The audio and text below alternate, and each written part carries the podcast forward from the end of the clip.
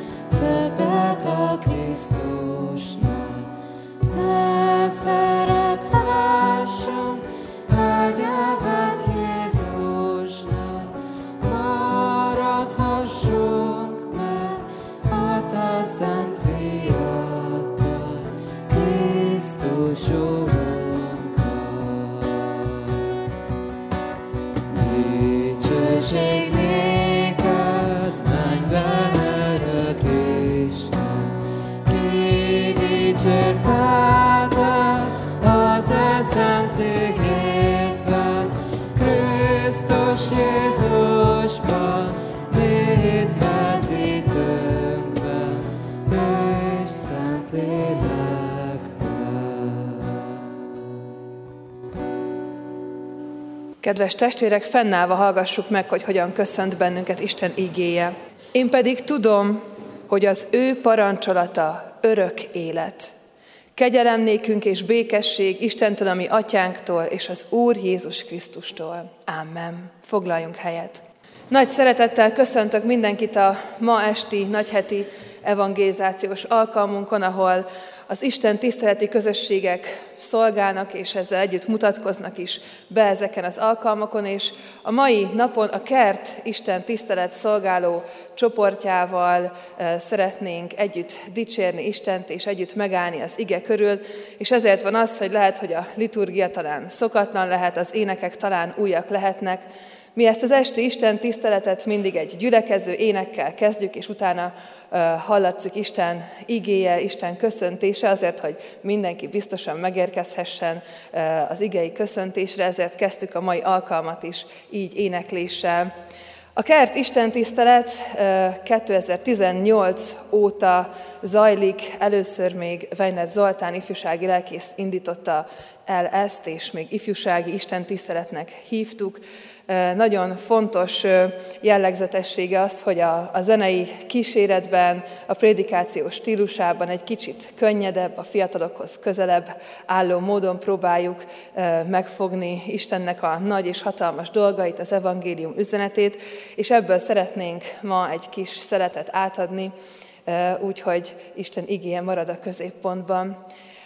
A kert Isten tiszteletnek a középpontjában és a, a céljai között szerepel három szó, a dicsőítés, a közösség és a megújulás, és ez az, amit mi keresünk, szolgálunk a fiatalok és a keresők életében is, úgyhogy így szeretnénk ma is jelen lenni. És így szeretném, hogyha egy fiatal is beszámolna arról, hogy ő miért szereti ezt az Isten tiszteletet, úgyhogy most kérem őt, hogy mondjon egy pár szót erről. Áldás békesség, a nevem Kuti Emma Viola, és azt a feladatot kapom mára, hogy elmondhassam, hogy miért szeretek ide járni, miért szeretem a kert alkalmakat. Nos, amikor én először idejöttem, hát kicsit félénk voltam, hiszen ez egy összeszokott közösség volt, és idegen embereket láttam magam körül, de igazából nagyon hamar be tudtam illeszkedni, mert nagyon kedves volt mindenki velem, és hamar befogadtak, amiért nagyon hálás vagyok. Ö, innentől rendszeresen jártam az alkalmakra, hiszen nagyon szerettem, nagyon szeretem ezeket a dicsőítő énekeket, és ö, hamarosan magam is szolgálhattam ezeken az alkalmakon. Ö, a legtöbb barátomat innen szereztem, és nagyon hamar be tudtam épülni a közösségbe, és uh, tudtam segítkezni a plusz alkalmainkon, amelyek az Isten tiszteletek után szoktak lenni, néha szeretett vendégség, néha pedig társas játékest. De szerintem a legjobb mégiscsak az, amikor azokkal dicsérhetjük az Isten nagyságát, akiket szeretünk. Köszönjük szépen ezt a beszámolót. Uh, ahogy mondtam is, a kert Isten tiszteleten nagyon fontos a közösség, és tudom, hogy ez talán szokatlan lehet itt ebben a, ebben a mai esti millióben, de mégis szeretném, hogyha megtennénk azt, amit mi mindenkert Isten tisztelet elején megteszünk, hogy nem csak Istenhez próbálunk megérkezni, hanem egymáshoz is. És ezért arra kérek és hívok mindenkit, hogy álljunk fel, és a körülöttünk lévőket köszöntsük egy készfogással, pár kedves szóval, mutatkozzunk be egymásnak, és így is érkezzünk meg erre az alkalomra.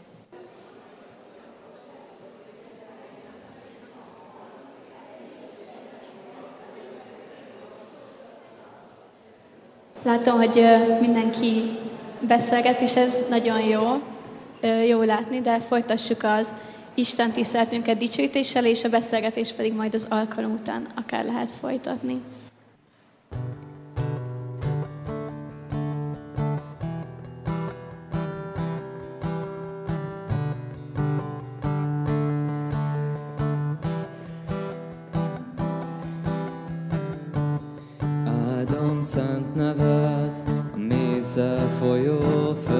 Földeken, hogy nincs hiányom semmiben, áldom nevedet.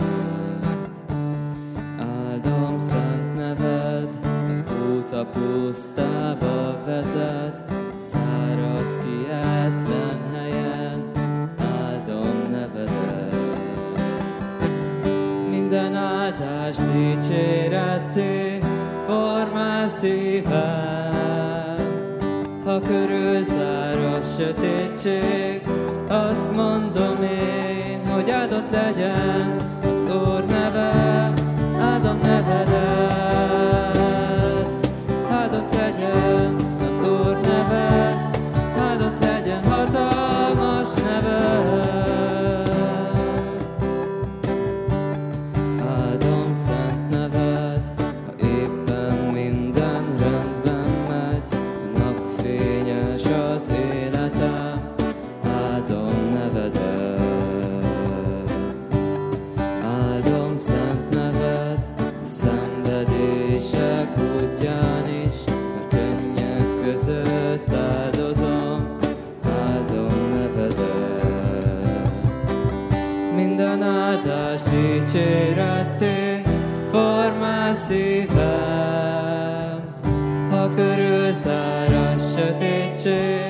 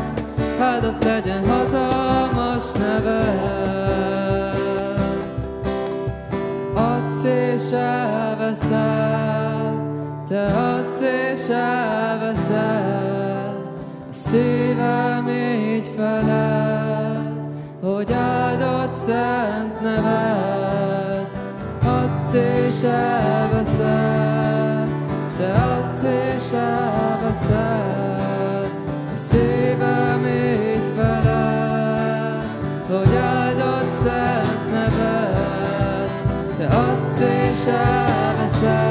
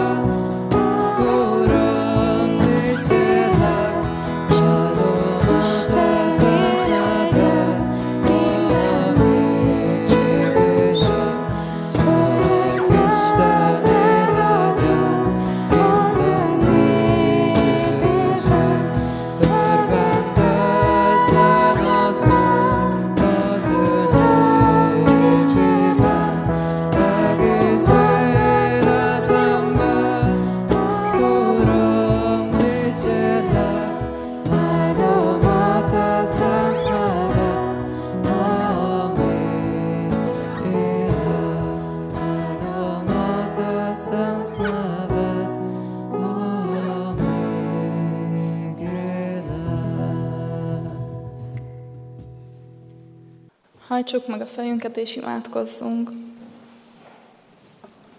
Drága mennyei atyánk, hálával állunk meg előtted, készülve a húsvét ünnepére. Köszönjük neked hatalmas kegyelmedet, amivel megajándékoztál minket a te fiadban, Jézus Krisztusban. Köszönjük, hogy nem hagytál magunkra a bűneinkkel, megtörtségünkkel. Kérünk, hogy bocsáss meg amikor egyedül próbálunk úrá lenni az életünk nehézségein, amikor nem rád tekintünk, és nem tőled kérjük, és várjuk a segítséget. Így könyörgünk most, hogy küld el a te szent lelkedet, hogy tegye számunkra élővé és hatóvá a te igédet és igazságodat, és a húsvét igazi üzenetét, hogy benned szabadságra leltünk. Amen. Hallgassuk meg Isten igéjét János evangéliumából, a 15. fejezetből, a 9-től a 17. versig. Ahogyan engem szeretett az Atya, úgy szeretlek én is titeket. Maradjatok meg az én szeretetemben. Ha parancsolataimat megtartjátok, megmaradtok a szeretetemben, ahogyan én mindig megtartottam az én atyám parancsolatait, és megmaradok az ő szeretetében. Ezeket azért mondom nektek, hogy az én örömöm legyen bennetek, és örömötök teljes legyen. Az az én parancsolatom, hogy úgy szeressétek egymást, ahogyan én szerettelek titeket. Nincs senkiben nagyobb szeretet annál, mint ha valaki életét adja barátaiért. Ti barátaim vagytok, ha azt teszitek, amit én parancsolok nektek. Többé nem mondalak titeket szolgáknak, mert a szolga nem tudja, mit tesz az ura. Titeket azonban barátaimnak mondalak, mert mindazt, amit hallottam az én atyámtól, tudtul adtam nektek.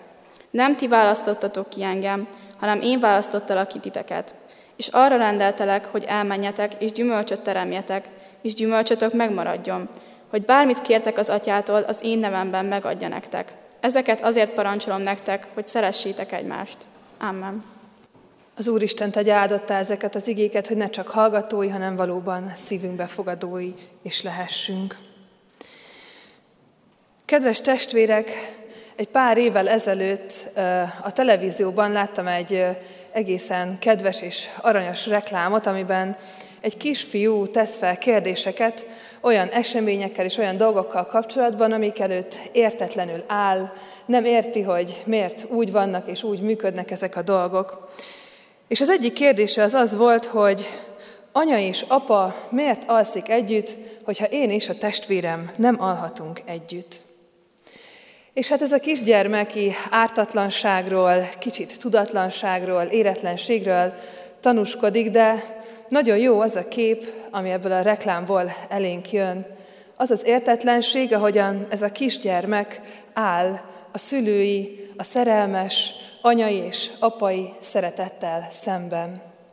Hiszen azért teszi fel ezt a kérdést, mert nem érti, hogy milyen szeretet az, amely a szülei között van, és amit ő még talán nem tapasztalt, vagy nem úgy tapasztalt meg az életben, ahogyan azt a szülein látja egy férfin és egy nőn, akik őt is mindennél jobban szeretik, de egymást talán még annál is jobban. És amikor ezt az ige szakaszt olvassuk, és látjuk azt, hogy Jézus Krisztus a szeretetről beszél, és nem csak ebben a szakaszban, hanem sok-sok más helyen is a Bibliában nagyon fontos a szeretetnek a képe, akkor valahogy mi is ezzel az értetlenséggel állunk az valódi, igazi, isteni szeretet előtt. Amikor az isteni személyek szeretet kapcsolatáról gondolkodunk, amikor húsvétnak az ünnepére készülve azon gondolkodunk, és azt próbáljuk a szívünkbe zárni, hogy mit is jelent az, hogy Isten úgy szerette a világot, hogy az egyszülött fiát küldte érte, hogy amikor az Isten szeretetéről gondolkodunk, amit az emberek iránt táplál, akkor valójában mi magunk is ezzel az értetlenséggel állunk ezelőtt, a dolog előtt. És a Bibliában nagyon-nagyon-nagyon sok helyen van a szeretetről szó. Különleges és kitüntetett helyen van ez Jézusnak a tanításaiban. De Timóteusnak is, a fiatal vezetőnek írja az Pál apostol, hogy légy példája a hívőknek a szeretetben. Azt mondja Jézus, hogy arról fognak titeket megismerni, hogyha szeretitek egymást. Vagy ott van a szeretet himnusz, egy egész fejezet foglalkozik azzal, hogy milyen is az a valódi, isteni, önfeláldozó szeretet, amely, amely együtt örül az igazsággal, amely türelmes, jóságos, és nem a rosszra törekszik. János leveleiben és János evangéliumában pedig különösen kitüntetett szerepe van a szeretetnek, arról beszél, hogy Isten maga a szeretet. És hát amikor a Szent Háromság Istenre tekintünk, akkor valahogy mindig elénk jön az a kép, hogy, hogy itt valamilyen mély szeretet kapcsolatról van szó e között a három személy között.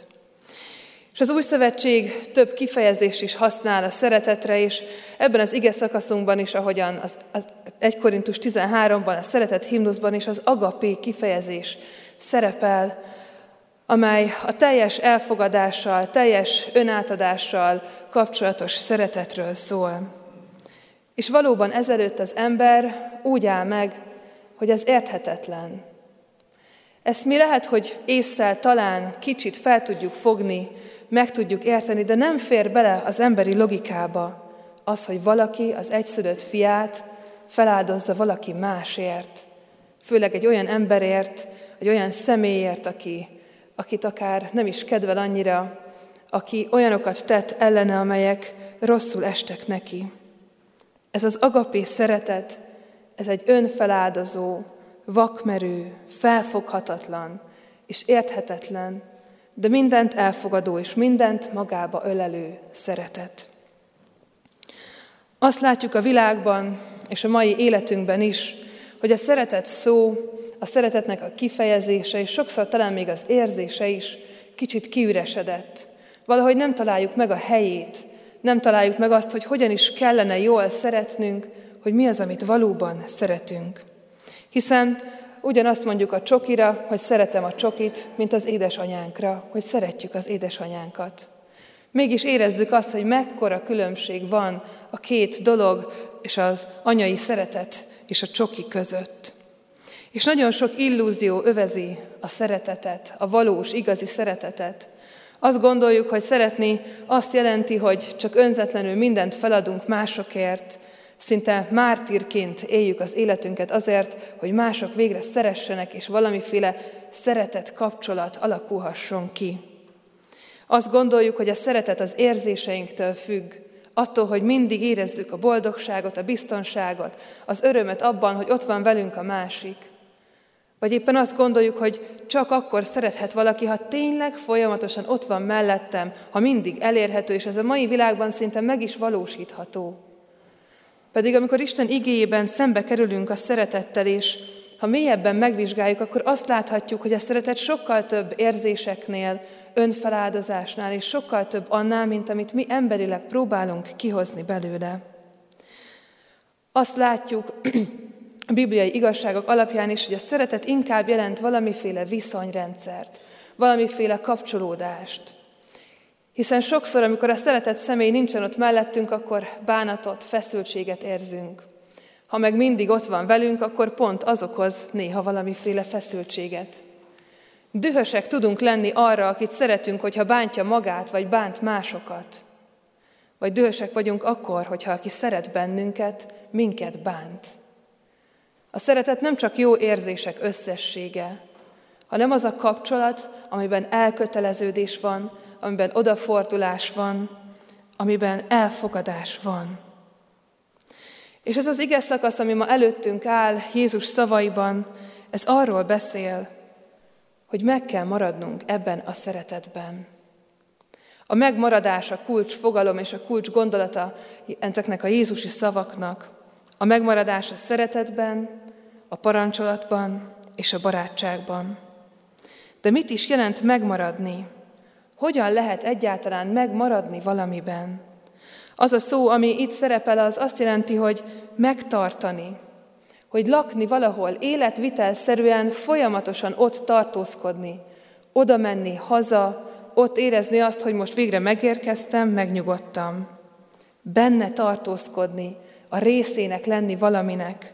Fizikailag is használták ezt a kifejezést arra, hogy maradj nálam, maradj itt a házamban, vagy maradj velem, maradj itt az én társaságomban. A megmaradás a mai világban egy nagyon nehéz kérdés, és egy nagyon nehéz küzdelem a számunkra. Ha valami unalmas, akkor legszívesebben elszaladnánk, kimennénk a templomból, vagy hogyha a tévét nézzük, ha unalmas a műsor, átkapcsolunk, és nem várjuk ki a végét. Ha egy könyv unalmassá válik, akkor letesszük, veszünk egy újat. Ha egy kapcsolatban valami feszültség adódik, már nem tudjuk megoldani, akkor eldobjuk és keressük az újabb lehetőségeket. Azt mondja nekünk a világ, hogy mindig van új, mindig van jobb, és nem kell semmiben megmaradni, mert a megújulás az újnak és a jobbnak és a többnek a keresése az az, ami előre visz bennünket, amiktől többek leszünk. De amikor ezt az ige szakaszt olvassuk, akkor, akkor tudjuk azt, hogy az Isten országa valahogy máshogy működik. És itt a megmaradásra hív bennünket ez az ige szakasz. Nagyon jó példa erre a tábortűznek a példája. Biztos sokan szeretünk a tábortűz mellett ülni, hiszen melegséget ad, jó hangulatot áraszt, ahogyan ott ülünk egy társasággal, szalonnát sütünk, esetleg éneklünk, Istenről énekeket vagy népdalokat. És mégis, ha belegondolunk, teljesen füstszagú lesz a ruhánk. Ahhoz, hogy egy tábortűz mellett ülhessünk le, már estének kell lennie, hogy olyan igazán hangulatos legyen átveszi a hajunk is azt a szagot, ha túl közel ülünk, akkor pedig akár még szinte égetővé is válhat az a tűz. Kérünk, hogy taníts minket megállni, téged és a te dicsőségedet szemlélni, és a te szeretetedből részesülni így. Atyánk, könyörgünk a húsvéti ünnepért is, hogy mindaz, amit te 2000 évvel ezelőtt Jézus Krisztusban elvégeztél, az ne csak egy történet legyen, hanem élet és lélek lehessen mindannyiunk számára, hogy tudjuk ezt tovább vinni a családunkba, a közösségeinkbe, mindenhova, ahol megjelenünk. Hogy ez valódi örömhír lehessen, hogy Jézus Krisztus által a halál legyőzetett, és van egyenes utunk hozzád. Könyörgünk azért, hogy hadd lehessünk ennek hírvivői, hadd vihessük ezt a fényt és ezt a dicsőséget tovább. Így könyörgünk mindazokért, akik gyászt vagy fájdalmat hordoznak, mindazokért, akik betegségben vannak, és mindazokért, akik nem ismerik még a Te hatalmas örömhíredet, kegyelmedet és szeretetedet. Kérünk, hogy Te hajolj le hozzájuk is a Te irgalmadból, fordulj oda hozzájuk, erősítsd és bátorítsd őket a Te vigasztaló szent lelkeddel. Amen. Fennállva mondjuk el az Úr Jézustól tanult imádságot. Mi, atyánk, aki a mennyekben vagy, szenteltessék meg a te neved, jöjjön el a te országod, legyen meg a te akaratod, amint a mennyben, úgy a földön is. Minden napi kenyerünket add meg nékünk ma, és bocsáss meg védkeinket, miképpen mi is megbocsátunk az ellenünk védkezőknek. És ne vigy minket kísértésbe, de szabadíts meg a gonosztól, mert Tiéd az ország, a hatalom és a dicsőség, mindörökké. Amen. Foglaljuk el a helyünket, és dicsőítsük és magasztaljuk Istent tovább éneklésben.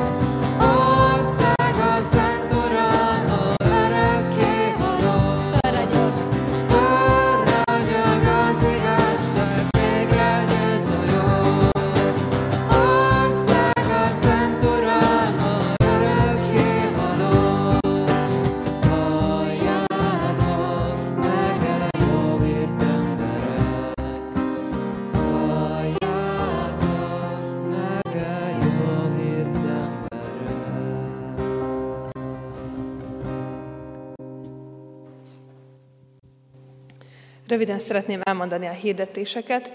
A legtöbb hirdetés megtalálható a hirdetőlapon, amelyeket a kiáratnál haza lehet vinni, és a további alkalmainkat szeretném hirdetni. A holnapi napon 9 órakor úrvacsorás Isten tiszteletre hívunk mindenkit, este pedig 18 órakor passiós Isten tisztelet lesz itt a templomban. Húsvét vasárnapján 7 órakor a református temetőben tartunk Isten tiszteletet, és nagy hálával hirdetem azt, hogy most már a városrészekben is újraindulnak az Isten tiszteletek, úgyhogy Petőfi városban egy új helyszínen, a Széchenyi városban és a Völker telepen is lesznek Isten tiszteletek a megszokott időben. Amit még szeretnék kiemelni, hogy a húsvéti ünnepkörben a kert Isten tisztelet nem vasárnap este van. Vasárnap este hagyományos uh, úrvacsorás Isten tiszteletre várunk mindenkit, hanem hétfő este az ünnep utolsó Isten tisztelet lesz ilyen Isten tisztelet, hogyha valaki szeretne jönni. Szeretettel hívunk és várunk mindenkit bármelyik alkalmunkra, hogy így is együtt tudjuk ünnepelni a húsvétnak az örömét. Most pedig fennállva vegyük Isten áldását. A kegyelem legyen mindazokkal, akik el nem múló szeretettel szeretik a mi Urunkat, az Úr Jézus Krisztust. Ámen. És fennállva énekeljük a záró énekünket.